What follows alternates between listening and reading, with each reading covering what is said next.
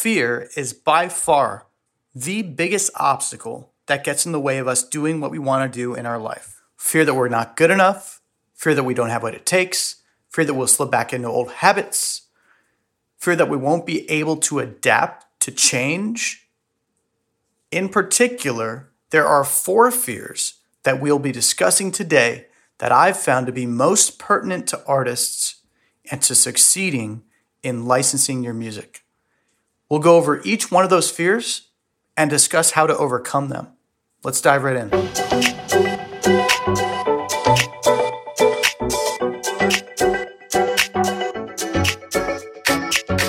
Welcome to the License Your Music podcast, where I'm here to help give you all the tools you need to license your music for film, TV, ads, trailers, and more so you can have passive income and obtain creative freedom. I'm your host, Jody Friedman. Thanks so much for spending some of your time with me today. If you haven't been by our site at licenseyourmusic.com, please come by. We have a ton of free content we update regularly. Today, we're going to talk about four fears that we all deal with as artists, as creators. I deal with them, my colleagues deal with them. Humans deal with these four fears. It's a, these are human fears. They're not just limited to artists, but I think artists deal with them more commonly than others. We're going to talk about those fears and we're going to go over ways to conquer them, how to overcome these fears so that we don't stop ourselves from progressing because we all get in our own way. And if you don't know that, it's very true. Uh, the main obstacle to your success is you. That's a hard thing to accept, but it's true. We all get in our own way, starting with the fear number one. So let's dive right in. The first fear that I've found uh, not only I deal with and have dealt with myself is self doubt. It's a very common fear we all have as humans. We all, at one point or another, doubt our abilities to accomplish things. From when we're kids, you know, playing on the playground, climbing up on that rock wall, trying to get to the top, um, swinging on a swing set, learning to walk, learning from crawling to walking. We we are naturally we doubt that we can do things. Uh, it's human nature, but trying it, trying to, to trying to attempt it and see if you can do it is the first steps, right? And when it comes to music, we're all our own worst self critic about our music.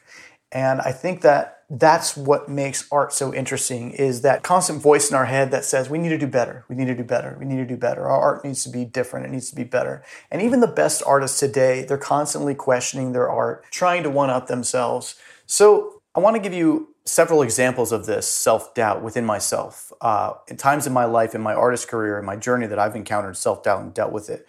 One of them was when i was living in new york and i recorded a, a I called it an EP. I don't know why. It was nine songs. Who does a nine song EP? But whatever. It was nine songs. One of them was an instrumental interlude. It was the second time I'd gone into the studio. I'd actually done another EP uh, like four years earlier in Atlanta, maybe three years earlier in Atlanta. It was a five song EP. Um, where I go, went in the studio. So, you know, I'm getting better at being a recording artist, but still I have that self doubt along the way. And that's probably why I kept and keep releasing all these EPs. It's like, yeah, that previous product isn't great. I doubt it. I need to put something better out in the market. And I think that's something that artists are constantly doing, trying to one up themselves. And I think that's actually what makes art so great is that you challenge yourself to do better and better and better.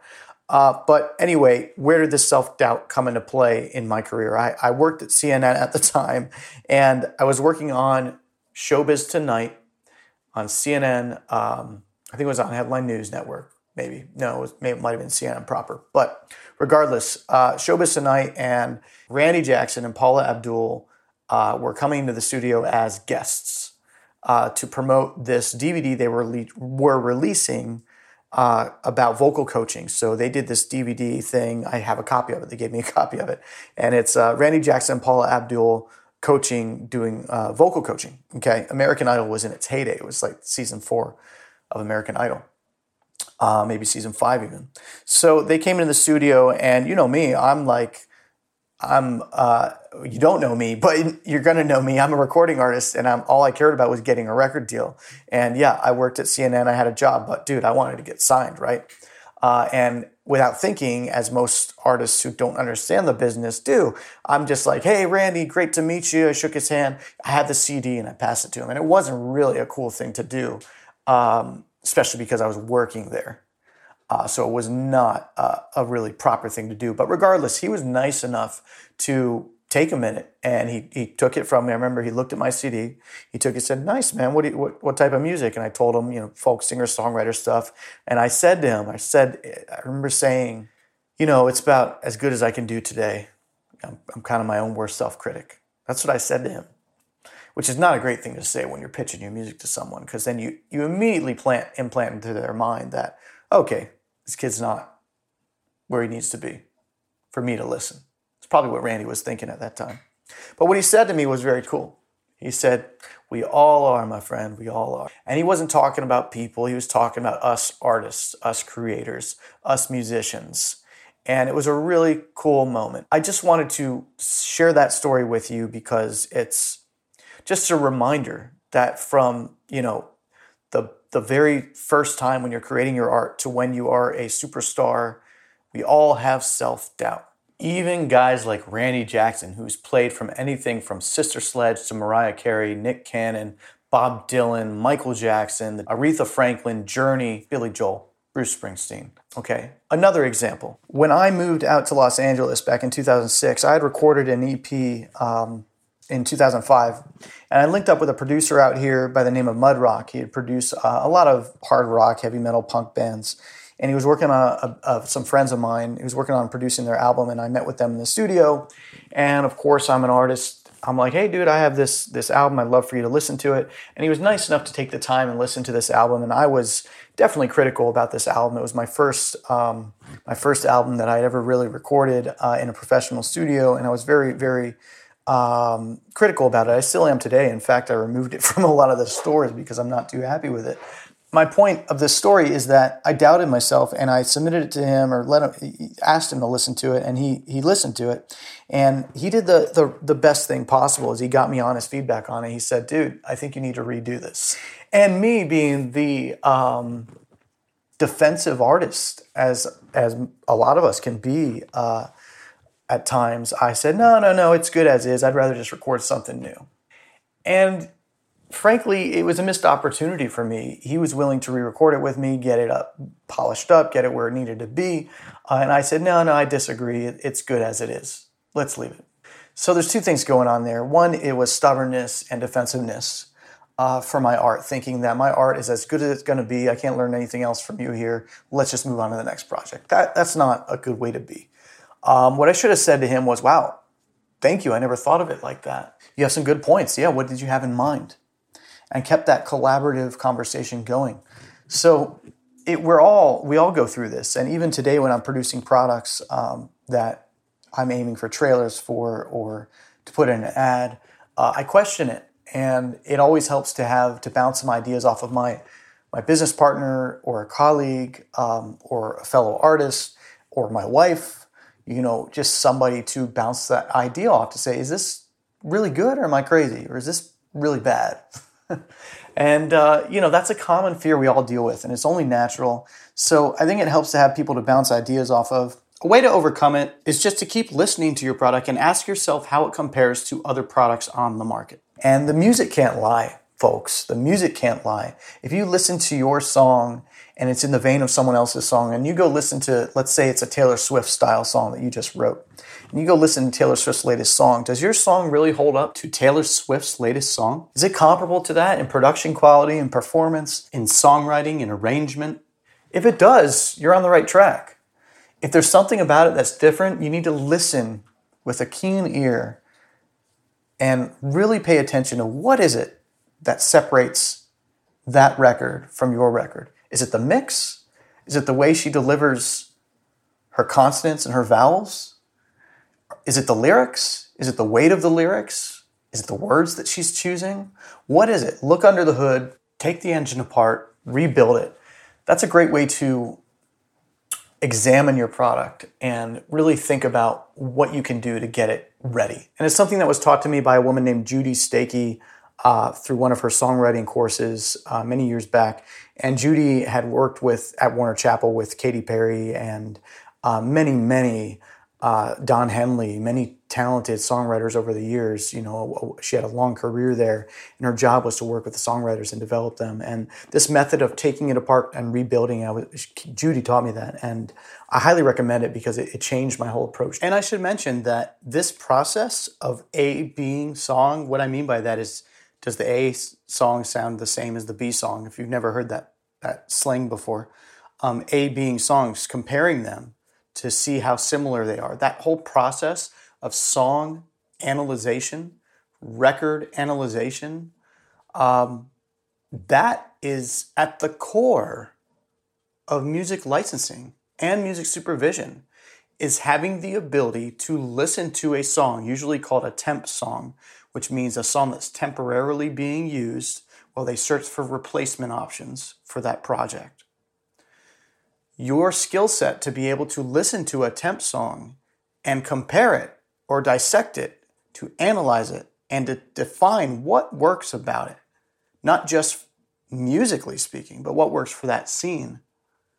How does it serve the scene? Is it supportive? Is it the lyric that they like about it? Because sometimes both music supervisors and producers, they don't communicate that to you. You have to study it and you have to understand and or at least try to understand what is working about the song.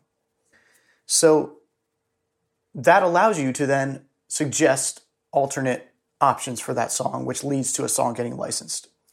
Kind of a tangent there, but I wanted to touch on it because it's all relative and this is all related to music licensing, which is why you're all listening.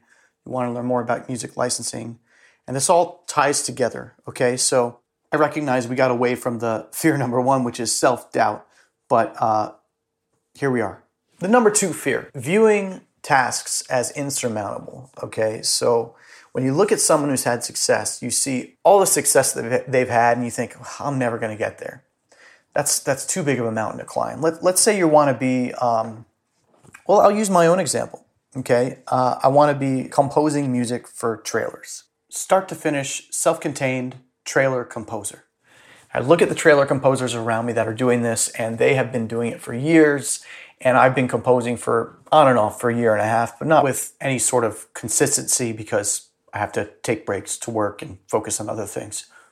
But instead of seeing it at first, I saw it as an insurmountable task. And then I thought, you know what? I'm just going to try to learn about plugins because it's computers, it's programming. My father raised me on computers, on MS DOS. I know how to program. I can learn this. I can learn these plugins, and it's almost like playing a video game, right? Um, so I thought I'll learn that first, and then I'll focus on the rest of it the orchestration, the sound design, and all that goes with trailer composing. So I broke it down to the first step. Instead of viewing all these things I had to learn, which I was at first, and I was so overwhelmed by the thought that I just wouldn't start. It was too much to take on. So taking that big mountain to climb and simplifying it, breaking it down to one simple step, one simple goal. And the first thing I did was I upgraded my software, I downloaded the plugins I needed, and I started learning. I started watching videos, taking courses to learn about the process. And that's the first step is learning. Uh, it took about a year and a half until I hit my final goal. My final goal was not, at this point, was not having a bunch of songs composed by Jody Friedman in trailers. It was composing a piece from start to finish on my own that I was proud of. And I've done that. I've created a piece start to finish that I'm proud of, that I've played for colleagues, and they said, Yeah, it's great. So I'm happy that I accomplished that goal.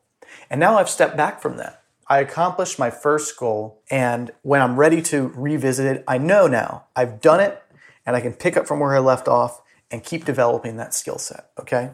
So breaking down tasks that seem insurmountable um, when it comes to licensing music, there's so much involved in licensing your music. And the first step, I think, and the way that I went about it is understanding the business. And you'll hear me talk about this a lot. And this is what my course on licenseyourmusic.com, my masterclasses, is really about. It's understanding the business. I got in in it from the business perspective, from learning from a music publisher's perspective.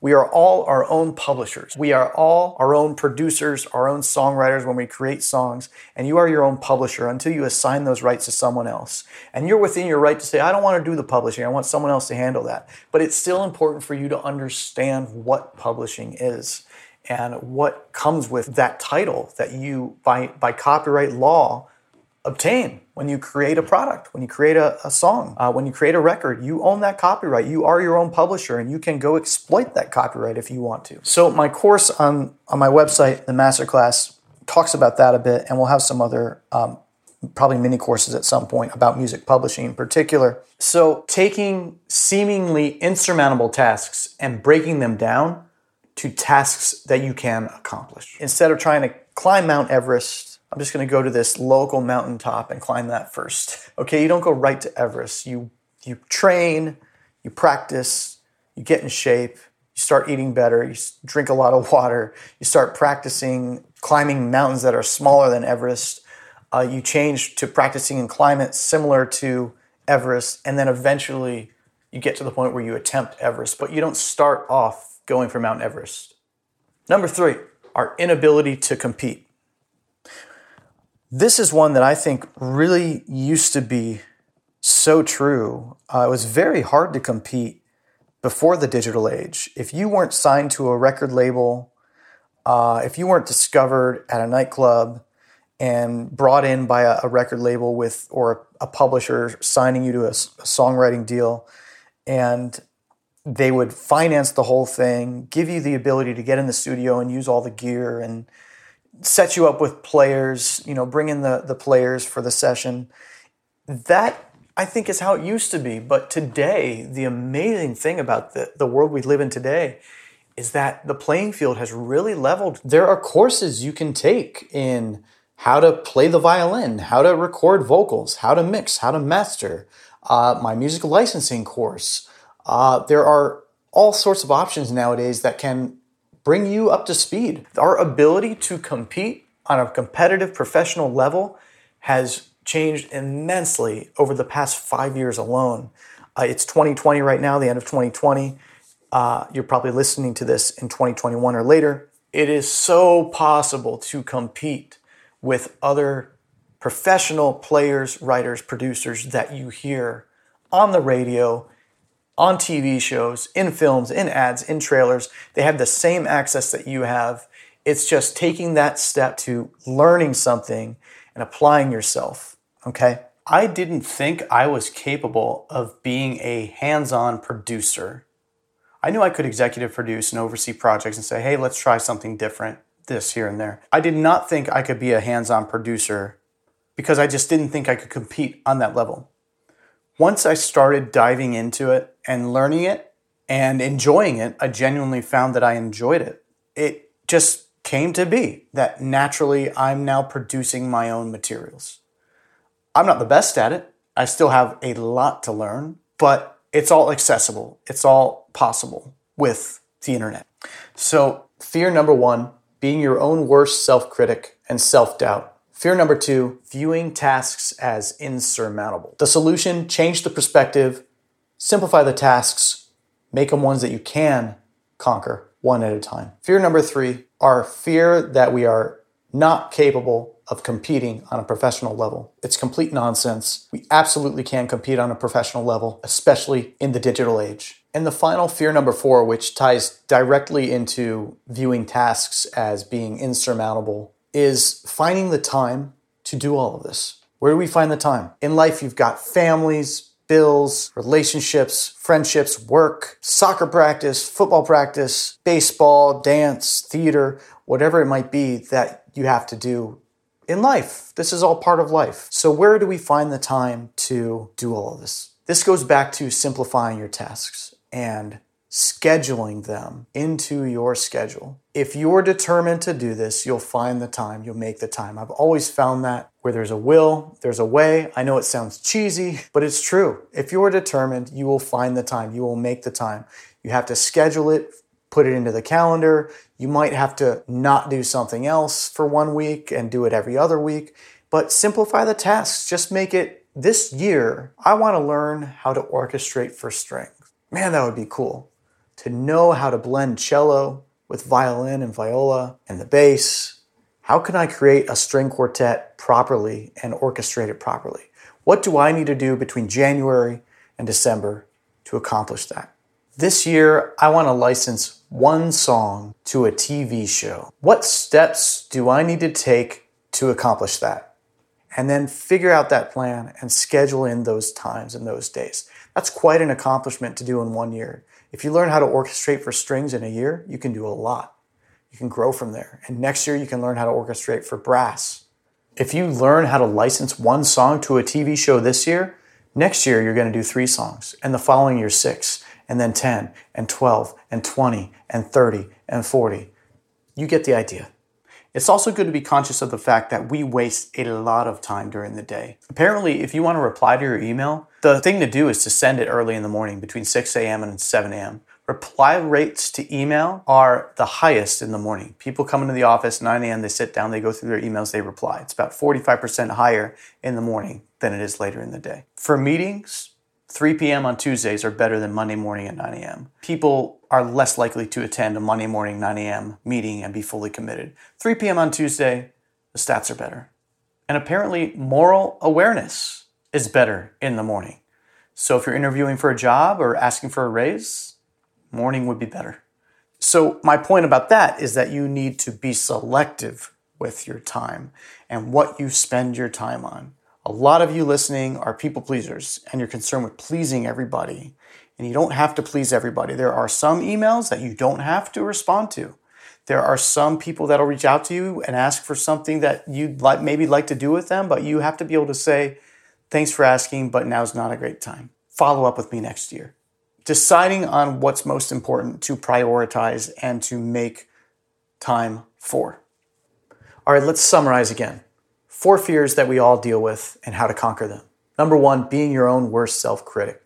Accept that that's just part of being an artist, but make sure that you compare your product with your ears. Use your ears to listen to other products to make sure yours is truly on par with what they're creating. Number two, viewing tasks as insurmountable. Simplify those tasks, make them simple individual tasks that can get you to the grand picture, can get you to the final goal, it can get you to the top of Everest. Number three, our inability to compete. Recognize that that is not the case whatsoever. We live in the digital age where everything, knowledge is at our fingertips, it is completely accessible, and you are absolutely capable of competing with the pros. And number four, finding the time to balance life and work because this is creation. Yes, it's fun. We're very lucky. We're fortunate to do something like this. It's a gift we all have been given to create art and create music, but it is work. And you have to find the time and the balance to balance that with life and family and all that life has to offer. I'm Jody Friedman, your host of the License Your Music podcast. Come by our website, licenseyourmusic.com, grab our free ebook on how to get your music heard by music supervisors. Check out our Facebook group, License Your Music with Jody Friedman, Instagram at License Your Music. Come by our YouTube channel where you can check out our music licensing tips of the day and other fun videos that we're going to be uploading over the next year. Thanks so much for listening. See you on the next podcast. Stay cool. Peace.